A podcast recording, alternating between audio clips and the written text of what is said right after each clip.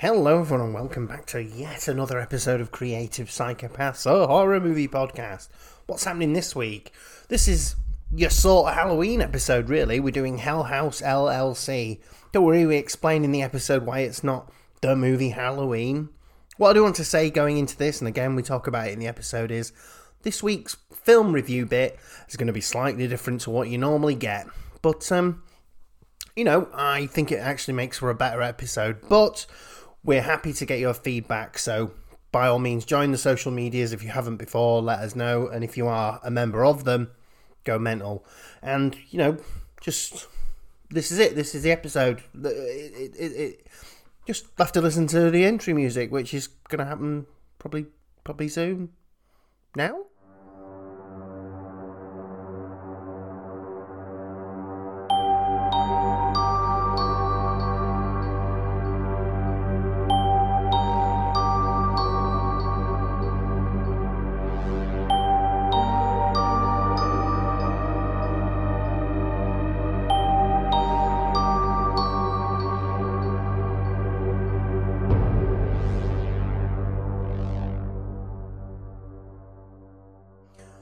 Hello everyone and welcome to Creative Psychopaths, a horror movie podcast, a weekly horror movie podcast no less, with me, Mark, and him, Matthew. Hello. Hello. And it's just the two of us this week. We're guestless, and this is going to be your podcast closest to Halloween. Ooh, spooky. What I will say going into this is, I think for some time now I told you I was going to do Halloween on Halloween, but I don't know if I made this decision or we made it between us, but with us doing Nightmare on Elm Street so recently and Friday the 13th so recently, I didn't want to cover another big slasher. I thought we'd save it for another time. And as well, covering the new one in the bonus episode as well. And of course, we just did Halloween. Yeah, it gets a bit much. Which, listening back to the bonus episode, I told everyone they were listening to Halloween Kills, which was... There's always a high level of professionalism here, isn't there? Yeah. Well, it's sort of in my brain. They were like, you know, they're killing the franchise here, so that makes sense. I did see somewhere, and I can't remember where, saying that the Halloween Kills and Halloween Ends should have been the other way around. And they made a really good point about it. Saying, yeah. And I'll try to find it so that we can share it somewhere. But it was very, they made very good points.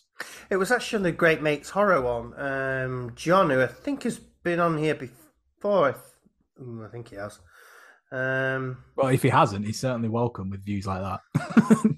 It's not one of my episodes anyway. I'm sure that he's the person that I did Halloween kills with. It's hard to know because I lost all my bloody Facebook. So, but yes, yeah, like you say, we'll share that. We'll share that maybe on the Creative Psychopaths Facebook group. Which, while I'm saying that, if anybody's listening to this and you're not in that group, please join it because we've been stuck on 29 people for some time.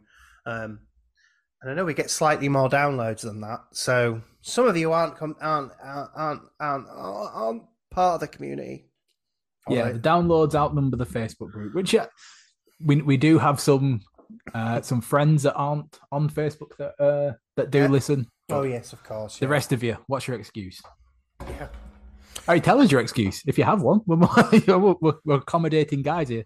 Yes, you're more than welcome to email in. Actually, while I'm here and doing this, I've been thinking that if people want to email with questions that they specifically like us to answer, we've got creativepsychopathspod at gmail.com. I think it'd be nice to do that every so often, a sort of listener's mailbag. So do that. That'll be fun. Yeah, or feel free to tweet at us. Oh. Yeah. Creative Psychopaths on Twitter. Search for it, you'll find us there. Or me directly at I Like Dumb Movies. I don't think I have an actual Twitter. No, I don't. So yeah, you can find us all over the place. But yeah, you know, start interacting with us. We really would love that. Right, so what are we doing? We're going to... Oh, you've got a Would You Rather, haven't you? We do have a Would You Rather, yeah. So It's actually going to be the scariest Would You Rather that we've done, because I'm going to open it up with certainly the scariest thing a human is ever likely to face, and that is a works night out. Okay. So you've got a works night out. So that's where we're starting. Would you rather... Well, sorry, you're organising the works night out. Would you rather organise a trip to Hell House LLC, as we are covering this this fine episode, or the Escape Room from Escape Room?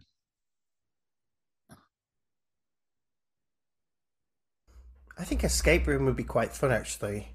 I know it's a bit of a death trap. I think that's the big question that really has to follow up here, isn't it? Is how much do you like your co-workers? Right. Because if you don't like them, you know, you want to go for what's got the highest, you know, chance of fatality. Right, yeah, of course. So, you know, I think if you take them to the haunted house, you've got the best chance of escape. You've got more chance of survival in Hell House. But if you go to Escape Room, it's more fun. Yeah. But and more deathy. And more deathy, yeah. I don't hate any of my colleagues enough to get them killed. Well, I don't hate any of them at all. So I guess it'd have to be Hell House, just based on the fact that there's a chance of survival. Okay, yeah, I think I'm leaning the same way. Yeah, I have done both of these actually as works dues. That, you know, not specific to these ones. They're not real, I hope. But yeah, we had done haunted house and escape rooms. Yeah, I think the haunted house is probably more fun, but the in the situation, I'm gonna play safe and go for less chance of fatality. Less chance of fatality, but. I would say it's quite fun. The escape rooms from Escape Room are quite fun, and I watched Champion of Champions recently, which I thought was all right too. I watched the first one recently, so I haven't seen the second one. Yeah, I mean, it's convoluted. It's got a convoluted plot, as these things usually do, but I thought the escape room bits were good enough. Yes, and we'll save our thoughts on Hell House until a bit later, otherwise. The structure of the pod would be all over the place. Otherwise, the sandwich is filling bread. Although it's up to us to decide what the movie is always the filling. Shut up, Mark. Right. So what we're going to do this time is we're going to talk over some of the movies that we've been watching recently. Well, some of the horrors, I guess. And, I've got one TV series to talk about. I know, I know it's a horror movie podcast, but hey, you know. We've done. Did Stranger Things bonus episode not so long ago, didn't you? So that is true. I'd say it's allowed. we make the rules here anyway, so whatever. So yeah, we're going to do that. We're going to talk about Hell House, and then right at the very end, we're going to pitch a Halloween movie since they've ended it. Yeah, we're good. We know that Halloween will never die as a franchise. No. It's always going to come back somehow. So we're going to pitch how we think it could be done, how we think it should be done. Yeah. Lovely. Look forward to that soon. Sweet. So, what have we been watching? So, do you want to go first or shall I? I'll go first because I have watched Lamb the other day, which is a film that I've been wanting to watch for nearly a year now. Yeah, I've been wanting to watch it too. So immediately my first thought is don't really expect a full-on horror film. Right. It's not that. It's not that A24 Lighthouse Hereditary style film. It's very subdued, it's very quiet, and it's not really scary at any point. I would say that the film that I'd liken it most to is It Comes at Night, which I did actually say was the worst horror film I've ever seen, so not quite the endorsement that I'm making it sound like. But it's it's good and it's weird. It's hard to really take, and it's hard to really gather your thoughts after a first viewing. What me and the other half did though was we watched a few YouTube sort of explain theories videos on it. I think you get a lot of benefit for doing that. So yeah, don't expect spooks and chills, but as a film, it is pretty good. It's in that gap between who that spooky and creative psychopath, I would say. Oh, well, that's not too bad. That's a sort of... if there is a gap. No, there is no gap. It's one or the other. Yeah, I know, but sometimes I'm... You're seesawing. I'm weak, yeah. Right. Well, let me go next then. I've mentioned this to you already, but not on the podcast. Obviously, we did our top 5 foreign language movies. And your top one was obviously Let the Right One In. And it was. I made sure to go and watch that. And what an absolutely beautiful movie that is. Just enough horror for it to be horror. And, well, I don't know much more I could say about it than what you said before. But to me, it's an absolutely beautiful movie. It's got such a good ending. It feels sort of nice to watch, but it's also got some, like I say, really great horror elements to it. It's just, it's a really beautiful movie, though.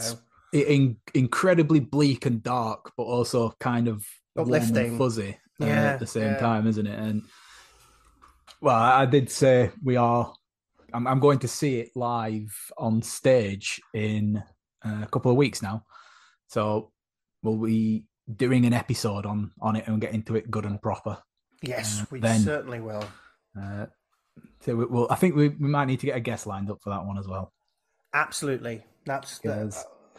There's a lot to be said about it as a film. Let's bring someone else in. I think, did you say you started reading the book as well? I did. Yeah. So, yeah, plenty to talk about. I started actually watching the American remake, which I'm told is actually not that bad. It's not that bad as a film.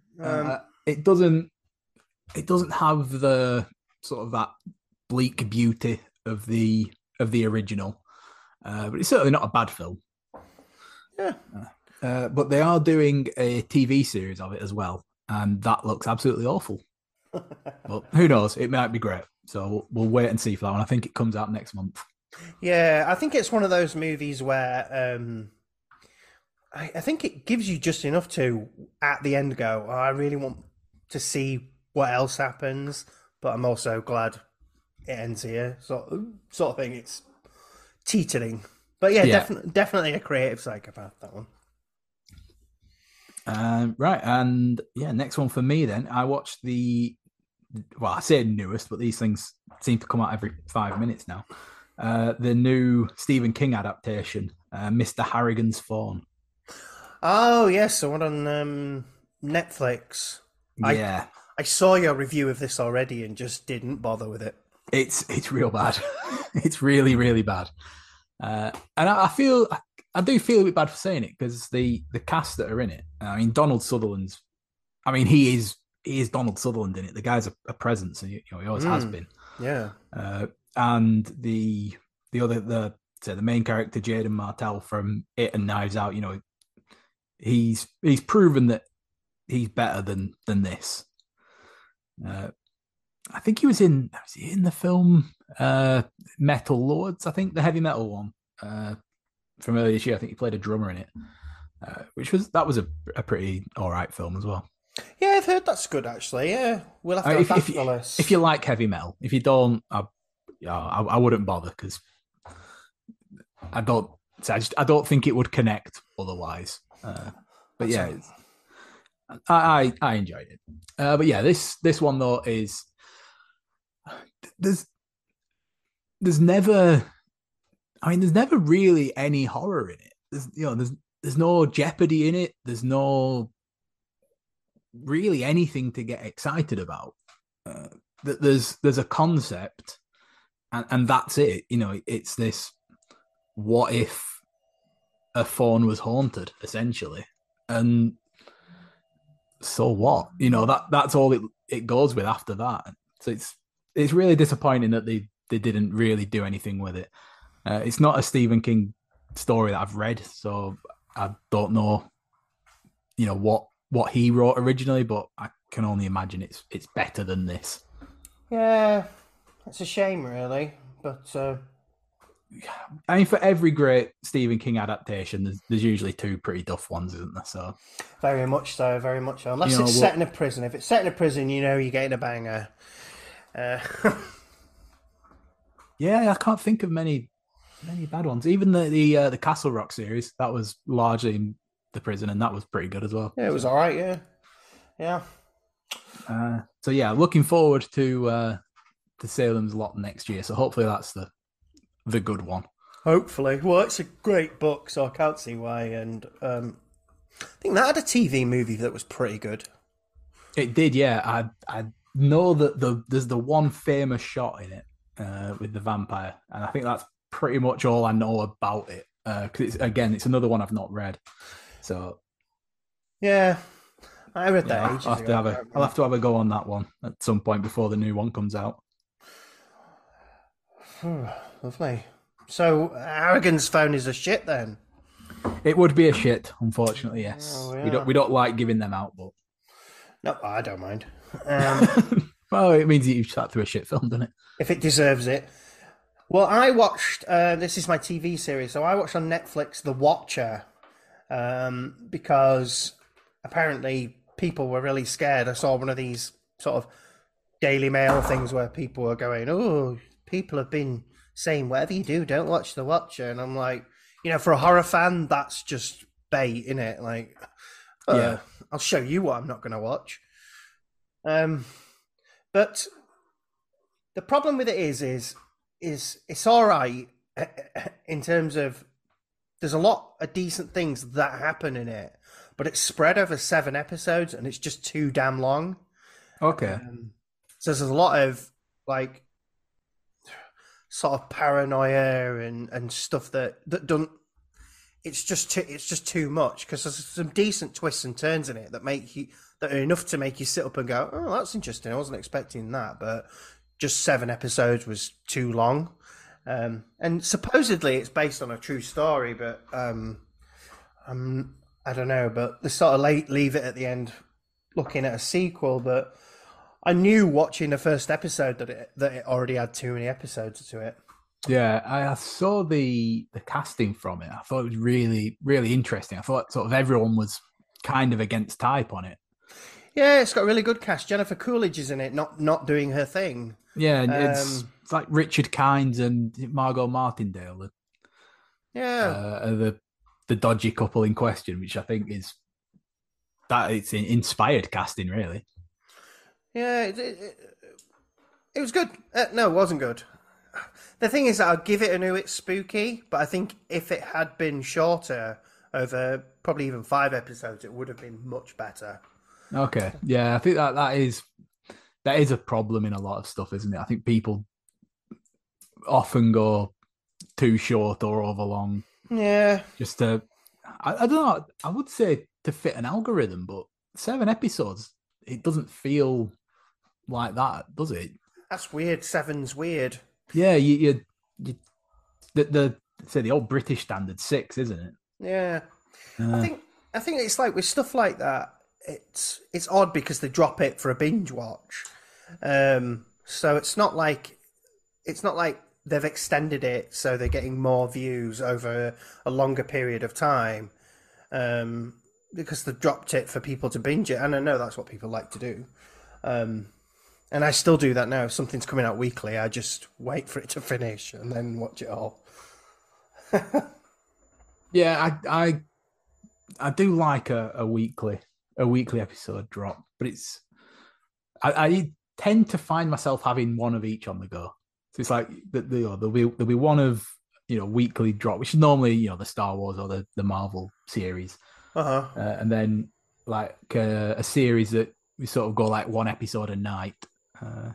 So we've currently just started the Polish series High Water, about the Wrocław floods in 1997. But I'm not going to say anything more about it because it's not a horror series. But yeah, that's good to have sort of like one episode a night on it.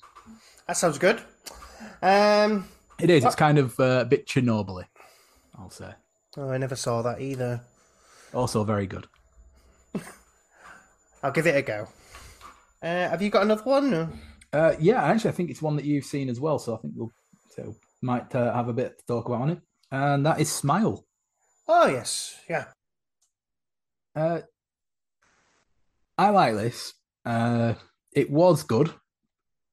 I think the film tackles some themes that have been tackled quite a few times, and I think it does it a bit weaker than them. So, you know, namely sort of grief, mental health, and trauma, and things like that. So, real horror for the 21st century, really, isn't it? Because I think that's where millennials are scared, because I think we're more aware of these things than ever, and it is frightening that your own brain can mess with you to that degree. But I would say that this doesn't do as good a job of talking about that stuff than The Babadook or The Night House, for example.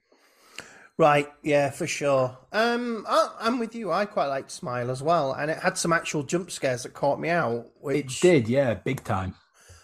Which I was surprised about, because normally jump scares are easy to predict, whereas with this one they do come out of nowhere. But it's one of these movies that I think, and unfortunately it happens to a lot of horror movies, It's sort of great and builds, but then they didn't really quite know how to end it properly, and it steers massively away from what you were saying, the themes, and turns into something else. Yeah. And those last bits, even though I wouldn't say they were scary, but it just doesn't. For me, it didn't know how to build its ending. Really, but like I say, I often find that one day we'll be covering a Conjuring movie, but I find every Conjuring movie doesn't quite know how to end itself. It certainly produced something interesting for the end, I think, especially visually. I thought it was kind of fun and they gave some scares for the ending.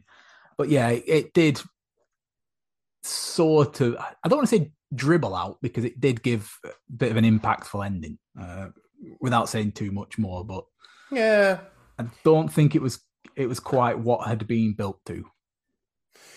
No, it was a bit of a, yeah. No, but I did like it. I mean, I probably wouldn't. I'm going to have to do exactly what I told you that we shouldn't do, but I'd say for me it teeters on ooh, it's spooky and a creative psychopath, I think. Yeah, I think I'd settle on an ooh, that's spooky for me. Yeah, I think we might. Are we going to have to come up with a fourth tier? Ooh, that was creative. Nah, I think we're. I think the three's plenty. We're just. We've come up with this star system that we're going to start using. Right, so I'll go again then. So I've got, which is a movie I talked to you about the other day when we were off air, so to speak, but I watched I Saw the Devil, which was a Korean horror movie, and it stars Choi Min-sik, I think that's how you say it, who was the main person from Old Boy, if you've seen Old Boy. And yeah, so truly brutal film. But it's not exactly like Let the Right One In, but there's a sort of beauty about it too. And it's shot really, really, really beautifully, and it's got some amazing tension to it, but it's also very, very brutal. They don't shy away from the violence in this movie. There are some occasions in the movie where people survive things where you go, there's no way they survive that. But it does happen. And it's, at its core, it's a revenge movie. I don't want to Well, I won't give too much plot away, basically. No, because it is one that, that I want to watch, definitely. Well, I won't give you anything away, but basically, a murderer kills like a secret agent's wife or fiance, and then the sort of tables turn for said murderer. So it's really a really great watch. Very, it just drags you in, and it ends on a real down note as well. Oh, sorry, that's a bit... Well, I think you know when you're watching a horror film that it's going to end on a down note, so it's rare, unless you're watching an 80s slasher, that you're going to get anything other than, oh, that was fun. So, I mean, yeah, we did as well discover that there is a top 250 horror films of all time on Letterboxd now. And this is number 40 on it, so it is a very highly regarded film. So I look forward to that. Yeah, I think once you've seen it, we'll talk about it on the podcast, because I think if we did a top 5 foreign horror movies again, I think that'd move into my top 5, and so would Let the Right One In. So you know, but us doing that episode made me sort of search out a couple more. So yeah. Wonderful. Now, I have got one more, unless, or have you? I think I'm all good, to be completely honest. I don't think I've got anything that I've seen that's not been for the pod, really. Well, I don't have much to say about this movie. It's a found footage movie called The Last Broadcast, which was released a similar time to Blair Witch. But it didn't get quite the same. It didn't get quite the same sort of, what am I trying to say? Coverage, publicity. Yeah, publicity. Thank you. There you go. Always here to help. But it is, as found footage movies go, is very, very found footage. But this might sound familiar to you, but it's basically a documentary where they're talking about these murders that happened, and they're pretty sure it's a specific thing, but then later on in the movie they get more footage of what actually happened, which, like I say, might sound very familiar. But the reason I watched it is because it was one of the movies mentioned in a documentary I watched called Found Footage Phenomenon, I think it was called. But it's fine. It's new, it's spooky. There's nothing great about it. But yeah. But I was pleased to see it come on Prime. It came on with also another film called The McPherson Tapes, which is another movie that's like really, really early found footage. And that one is almost exactly like watching someone's camcorder footage, and it's about an alien invasion, but it's not up to much. So on this theme then, I'm going to make a promise to you and the listeners, and mostly to myself, because I've been meaning to watch Häxan for the last, well,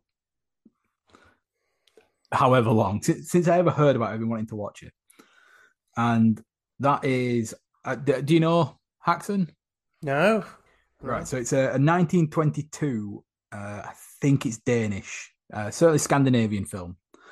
And it was essentially the first found footage film. And it's all about witchcraft and and it was sold as if it was, a real story. I think I have heard about it, actually. Yeah, I'm just looking at it now, and I think I have. And the guys that made the Blair Witch Project, they named their production studio Häxan Productions as a result of it. So I think while we've been discussing this, I've been meaning to watch it for ages, and I'm going to watch it this weekend, and I will discuss it on the next time we do this roundup. Wow. Yeah, 91% on Rotten Tomatoes. It must be, it's either good or people are just going, oh, it's old, isn't it? But I think, yeah, once people are aware of it, I think they kind of twig how instrumental it was without having to actually see it. So I think that probably boosts up the ratings. I mean, we consider the idea of found footage as this new interesting storytelling method from, you know, the late 90s. You know, some guy in Scandinavia's set it up to do it 70 years beforehand. It's been around for a long time. Yeah, it feels revolutionary. I don't think there's any other word for it, is there? No. So we'll explore it and we'll see if that 92% is deserved. Lovely. Right. Well, there you go then. We've created a first slice of bread. We've actually baked that particular bread. I thought it was going to be nice and fresh. And a good old sourdough, is that? Oh, beautiful. We've had our, is it primer? Whatever it is, we've had that for years. It's an old family one. Whatever. Anyway, so this time we're doing Hell House LLC from 2015. Now, yes. Before we get into this, listeners, dear listeners, we're going to attempt to do something different this week, because don't fear change. Don't fear change. I personally felt that the bonus episode we did for Halloween Kills was very good. In that, we didn't do a massive plot rundown. So we're going to try and do that with Hell House LLC. We're not going to be doing a huge plot rundown. We're going to talk a bit about the plot. But we're just going to try and have a chat to each other about this movie and see what it sounds like. And we really would appreciate feedback from the people who listen. Let us know if you prefer that or if you want us to go back to doing plot rundowns. We will. We're your bitches on that one, I think. Yeah, it's really, for us, it doesn't make a great deal of difference how we do this to us. We're just tinkering because we think this will be better. If you agree, tell us. If you don't, tell us. We'll do what the listeners want. We will. In this particular instance, we'll be your bitch on that one. Right, so yeah, Hell House LLC 2015, one of my very favourites. I think maybe my top fan footage film, if I remember rightly. But my choice. Oh, it was your choice. It was, yeah. So so when we were saying we're going to do an episode closest to Halloween, I wanted to do a film. Well, we wanted to do a film set around Halloween to keep it thematic, but also not Halloween for reasons we spoke about earlier. So this is what we came up with. Yeah, this is what you came up with. So yeah, it's but I was really pleased to hear that. Obviously I would have agreed to it straight away. So what have I got? Information. So written and directed by Stephen Cognetti, and unless you found it, I could not find any box office or budget for it. No, I couldn't find anything either. No, so what I do know is it came straight onto streaming. I know it went to a few, festivals.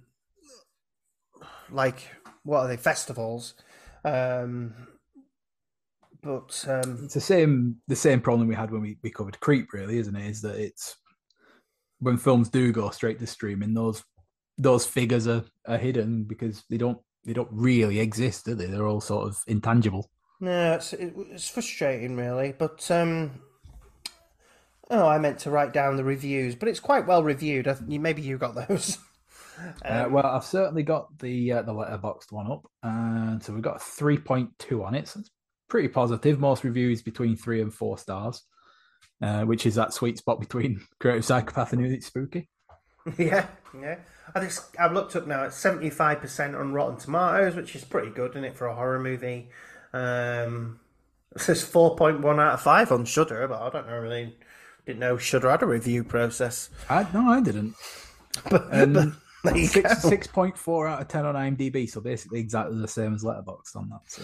Yeah, so that's good. Right, so I'll just do a quick cast rundown, which is sort of normal to usual. So we've got Ryan Jennifer Jones as Sarah, Danny Bellini as Alex, Gore Abrams as Paul, Jared Hacker as Tony, Adam Schneider as Mac, Ali Bile, I think, is Diane Graves. I've given her second name because she's the reporter. Philip Hess as Joey, Lauren Kennedy as Melissa, and Jeb Krieger as Martin. So this movie is similar to what I said about The Last Broadcast, really. It's presented as a documentary about a hell house, like a haunted house, where something went particularly wrong. Now, at the start of this movie, all they really have to go on is the fact that something happened in there, and there's some YouTube footage of things going wrong, and that's all we really get from it. Pretty early into it, though, they talk to Sarah, who works there, and she brings along more footage. Just a Häxian sack full of tapes, isn't it? It is a Häxian sack full of tapes. And so the rest of the movie is really something between a documentary and watching the found footage part of it. There's not huge amounts of documentary, but as generally, I like the interjections of the documentary. I think it fills it out just enough. So I'm interested to know, before we start talking about it, what did you think? So yeah, on the whole, I thought it was pretty good. I'd probably jive with the reviews that we mentioned earlier. Mm-hmm. I'd say a good point of one of my biggest criticisms is actually on that documentary aspect of it, because it's good and like you say, it does fill it out. But it never really feels like a proper documentary. Yeah, right. Yeah. I don't think that. I think we need like an opening to it, to like a big, like Leslie Vernon. It gave us that really good intro to it, saying, "Oh, this is the setup," whereas this one just kind of jumped straight into the story. And right, I don't think it ever feels like you're watching a documentary. It feels like you're watching a found footage film that has this documentary as a framing device. Yeah, and I think you're right. And I think part of that is because when they do cut to the documentary, they only talk to about three people, which is there should be more people than that they talk to. And one of them that they speak to, it does feel like he's just reading lines. But obviously, the meat of it is the found footage part, which is the bit that I really love, because to me, it's got actual creepy moments in it, genuine scares for me. I remember when I first watched it, it had me on the edge of my seat, which, so for me, it was one of my favourite movies. And so let's see. So I think with the rest of the found footage stuff that they do use for the storytelling, it does an incredible job of giving the scares in the periphery. Yeah.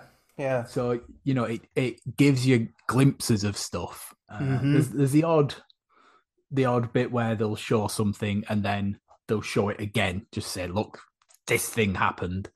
But again, they tend to be for real obvious things that we know exist. So it's not like it's something that you're missing and then it's telling you, hey, you missed this. Yeah, there's a heap of, like you say, there's one specifically where they go, oh, look, this happened. But if you keep your eyes open, there's loads of that. There's lots of bits here and there hiding in the shadows and stuff. And that's where it's most effective for me. It does a really good job of that. Yes, it does, yeah. You've got to keep your eyes open when you're watching this. Now, let's see. What was I going to say? So, one of the things I do quite like about this is that I find the people to be not necessarily likeable, because I don't think that they are, but generally realistic. As actors playing people doing a thing, like... Especially early on when you see Alex and Mac shouting at each other, and I realise the actors and they're doing that, but it really looks like they're going at each other, and it sets up this sort of friendship group. Because Paul, who's mainly behind the camera for quite a lot of it, is a bit of a prick.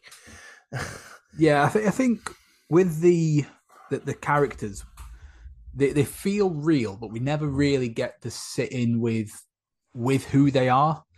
Like, you know, you get glimpses of all these characters. I say glimpses, you spend the whole film with them pretty much, but you spend this time with them, but they don't really make themselves distinct from each other, which I guess, you know, it's kind of the way that people are generally, you know, and that you can't really get all that much of your character across in an hour and a half that you spend with someone in these fleeting moments. But the only one that we really get a sense of is Paul, and the guy's a dick, you know, it's by design, of course, you know, and then it's well performed.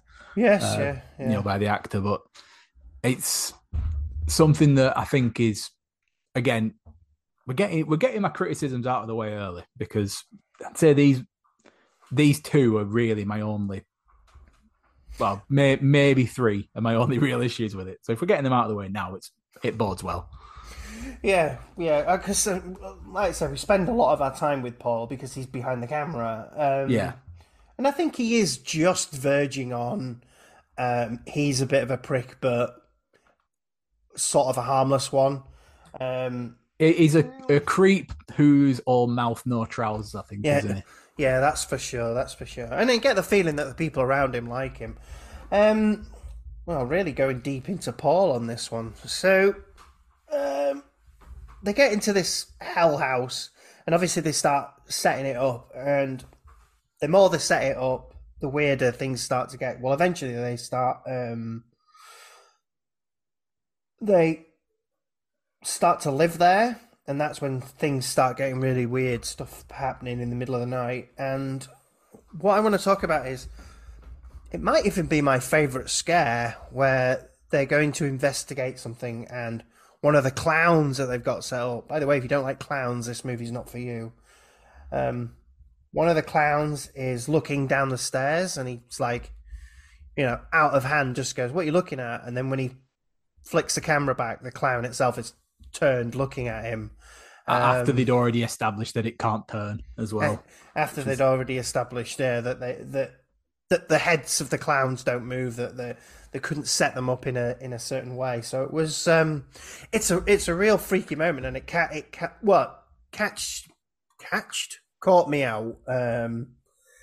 And like I say, this movie's full of that, full of the subtlety in terms of scares. I mean, later on they do try and ramp it up, but so we'll get. So we've just been saying about me dumping all my criticisms and complaints about the film. I am going to completely 180 on this when we're talking about the setting, because it is incredible. Like the idea that of this haunted house just gives the filmmakers so much to play with, and they take full advantage, because you are on edge all of the time within this setting, because it's designed deliberately to spook you. And there are mannequins, there are dummies just everywhere. And once you establish that, the scene with the clown that you spoke about, that's the first time that you really see anything's off with the settings.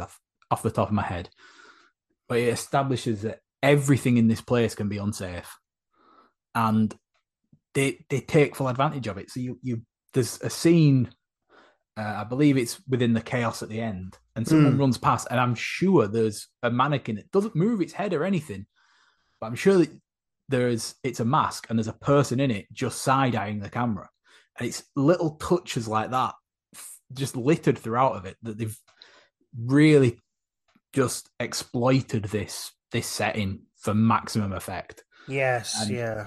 It's kind of special in that it creates those, you know, horror, it has this idea of build up the tension, release the tension, keep going. It releases the tension in these little moments, but it can only go so far. You can only release the valve so far in this, because everything around you is still, what's this thing? What's you know, the guy at the piano, is he going to turn around at any point? Is he going to lash out? For the earlier part of the film, it's like, yeah, it's just a mannequin. Who cares? And one moment and the right setting, it just flips and everything is a threat all the time. And it's it's by far the best thing about the movie. Yeah. Wow. Yeah. You couldn't have put it better. It makes me, it gives me happy vibes to know that it gave you that, because one thing I'll always say about this movie is it's actually scary, or it can be if you give it chance. And like you say, you're never safe in that environment. Well, just to make matters worse. I record this in my kitchen, and we've got some doors going out to the backyard. And next door's neighbour has a back door, the motion sensor floodlights, and that is flickering right now, and it is strobe, and it's very frightening after watching the film that we just watched. So if I get distracted or disappear suddenly, I would say send help, but run away. So, the other thing that I do like about this movie, going back round, is that because it starts with a YouTube video of the night, we get an idea of what we're building up to, but yet nothing. And so when we do get to that first night, we know shit's gonna go bad, but we know we're gonna start to see what actually happens as well.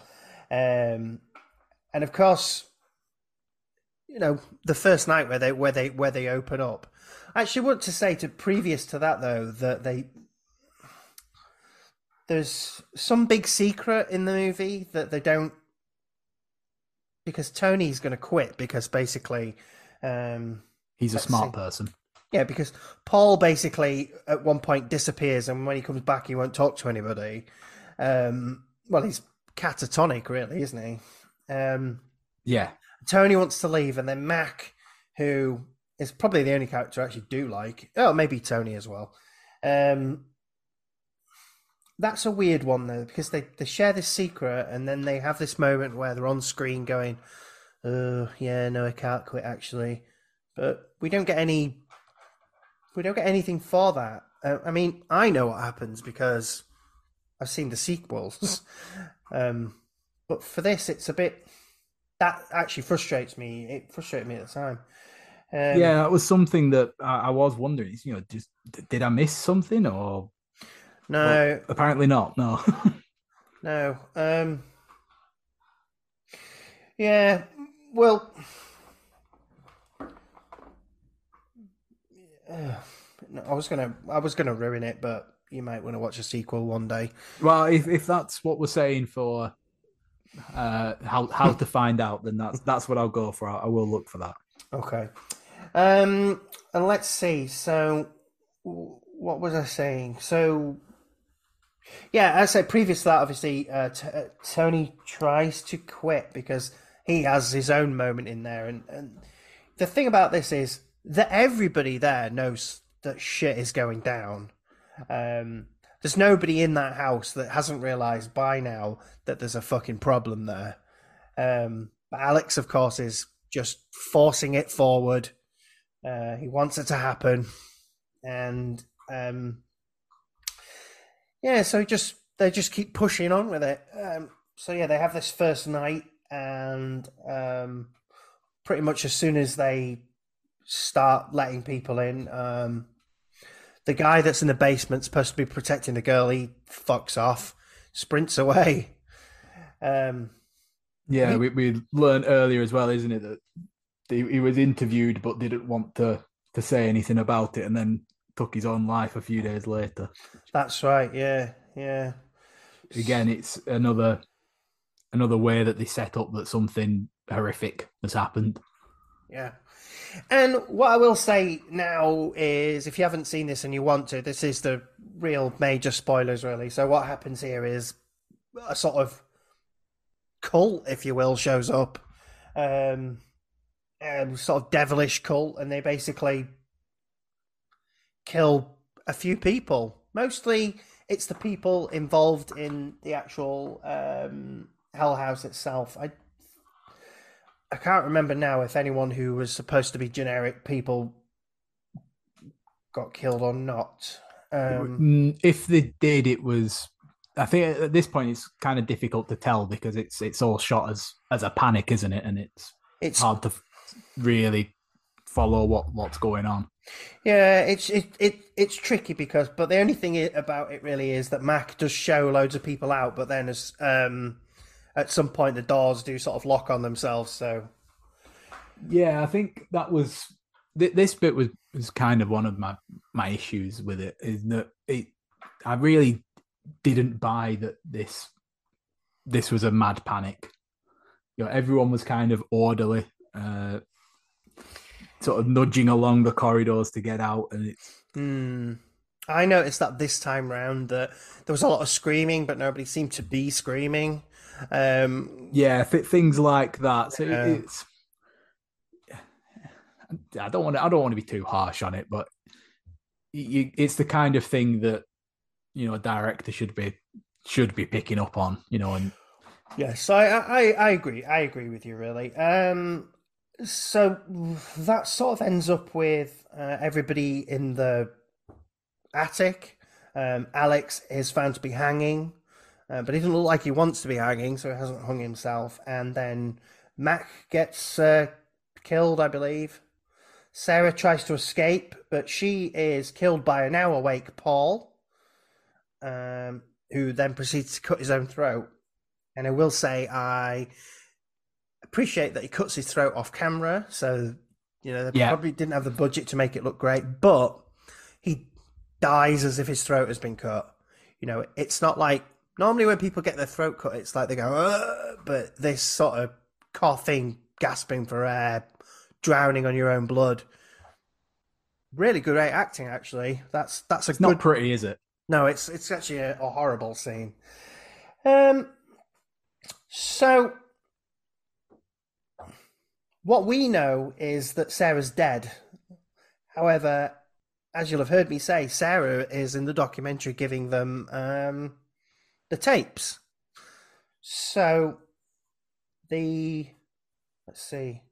I think this bit is where, again, that you really can tell that it's not a proper documentary, because there is no way that a documentarian films like this. I mean, I'm sure, you know, they might film like that, but again, is the documentary part also found footage, or is it, you know, because a documentary edits this. You know, it tidies this bit up, doesn't it? I feel like they quite specifically say that Mitchell, who's part of the documentary, stays behind to look at the footage. So I think... Yeah, because they say the bit with Sarah, it's unexplainable, isn't it? Yeah, they do sort of get away with at least going, oh, well, this is where the footage came from. But what I'll say is, actually... The documentary can go back to the Hell House and they find Sarah there and she is actually dead, and then that's it, really. That's like the last 11 minutes of the film, which it doesn't need. It doesn't need that last 11 minutes. And as much as I love this film, I've always thought that somewhere around your man dying of cutting his throat should be probably just a little bit of documentary after that, going back to some of the talking heads, and then, you know, maybe a final interview spot, like you said, a bit like Leslie Vernon, where it's a bit like we'll never know what actually happened there. I think that there's something to be done with Sarah, isn't there? You know, in that she's given them these tapes, and there's also in the tapes we've seen her getting killed, or at least beaten to the point where she looks like she's going to die and then dragged off. So I think if you do wrap it up as like a proper documentary there and say, like, you know, Sarah disappeared, we don't know where she is, we don't, you know, the footage that we got is inconclusive as to what happened to her, this is a big mystery. I think it's a tidier ending, and I know they go for a scare at the end, don't they, as the ending, but I just kind of think it's at that point it's kind of telegraphed. You don't, and it loses its effectiveness. I totally agree. I think you're right, but I think for me, up until that last 11 minutes, it's got so much tension in it that actually it's nice to be brought down a little bit, I suppose. A little bit extra, a little bit at the end. So so that was it really. The only other things I wanted to say about it is this movie has produced 2 sequels. So that would be Hell House LLC 2 and then Hell House LLC 3, Lake of Fire. The second one's not so bad. The second one does, but the second one is sort of a continuation of this. Like the documentary's been made, released, so you get some sort of bits of like YouTubers going there and often disappearing and stuff like that. So there's a little bit of that. So it's not bad actually overall. And the third one's gash. Ah, that's it. Grave Encounters. Grave Encounters. The second one of the Grave Encounters is like that. The Grave Encounters 2, it acts as if Grave Encounters 1 was released as a movie, and so then people go investigate the sort of asylum where it's set, and of course end up getting fucked up too. But they sort of deserve it, I think. Well, yeah, that's it. Definitely something that I would, I think it's earned itself a sequel watch from me as this one. Give it a go, yeah. What else? I've got another thing is that it turns out that I had the director's cut for this, so I had to get the proper version to make sure that I watched the same one that you did, because the director's cut has got an extra 9 minutes and it's a different sequence. Okay. But it's not better for it, to be quite honest with you.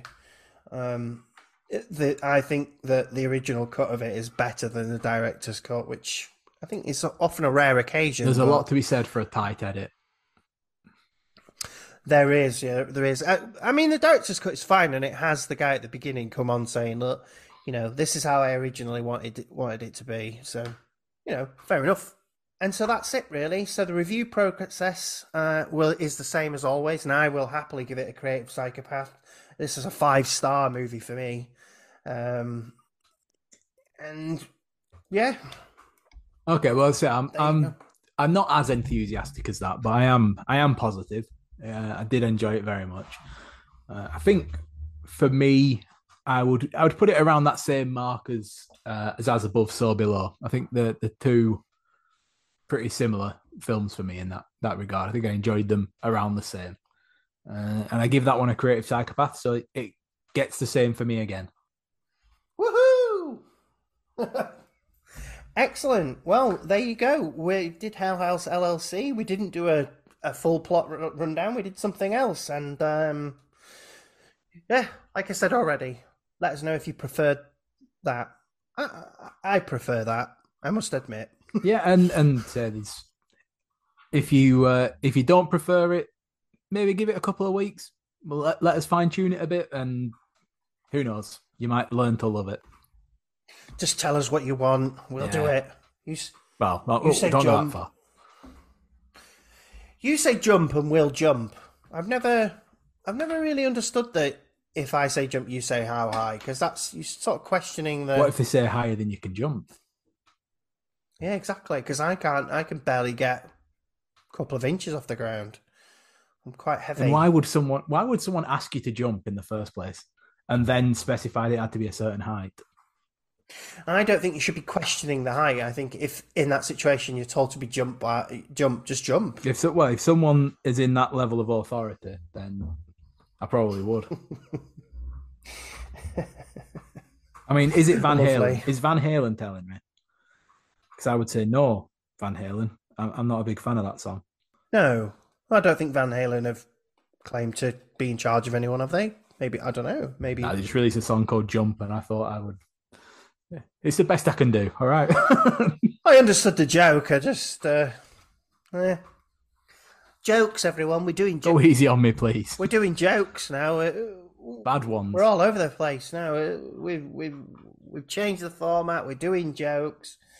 So what are we doing? So that was the filling. That was the delicious, delicious horror filling of the sandwich. So now we're coming to this final slice of bread where we are going to pitch what to do with Halloween next. Yeah, so we've answered lots of questions in our time on this, haven't we? You know, so for the slice of bread, let's tackle a big issue. So yeah, we've both seen Halloween now, haven't we? And spoiler alert, just it ends pretty definitively. It feels as if there's nothing more that can be done about this franchise. It's pretty cut and dry. This is the end of it. Mm-hmm. But it's Hollywood, and it's a franchise that makes a lot of money. So of course, there's going to be another one at some point. Of course. So our task is, how would we do it? Or how should it be done? How could it be done? So do you want to go first or do you want me to go first? I don't mind going first. Okay.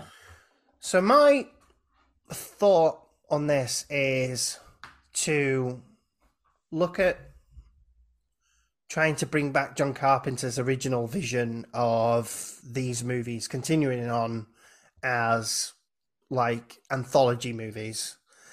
However, what I thought and the way that it's set up in sort of Haddonfield is that Michael Myers has an influence on the town. So what I thought would be interesting is if the next movies they set in a different place in Haddonfield, or maybe the same night as the killings, and had some other strange thing going on. So it's sort of, is this going back to the 70s then? Yeah, yeah. You're going old school for it. Have it set in the 70s. Well, have it set. You could set each one based around a Halloween event because you know, it doesn't have to be. Well, I mean, you could do it 70s and then 2018 and 2019 or whenever you like. But I feel like it's slightly done anyway. But I think there's something more in doing the anthologies, like, obviously Halloween 3, Season of the Witch was what that was supposed to be. And I think that's what they should do with it. Cut Michael Myers out, keep Halloween as a franchise, but make it more anthologies. But I just thought it'd be interesting to have those things be mirrored on the nights that Michael Myers shows up. Well, I don't know. I'm not a professional picture. No, I like the idea, and I did think about that as go to the anthology. I think the problem that the idea of an anthology series had was Halloween 2.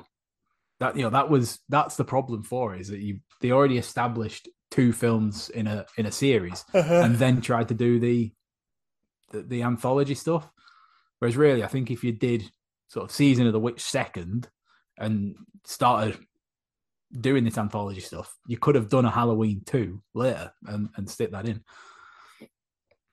So yeah, I thought if I was going to do it, I like your idea of the workaround is to do it as, it's happening at the same time as Michael Myers. So I don't know, maybe you could weave some characters across that we've seen before, and that would be interesting. Yeah, keep it interesting like that, and also it gives it an anthology while keeping it as part of the universe, which is something that didn't occur to me that would be doable. So yeah, I like it a lot. I would watch those, definitely. Oh, good.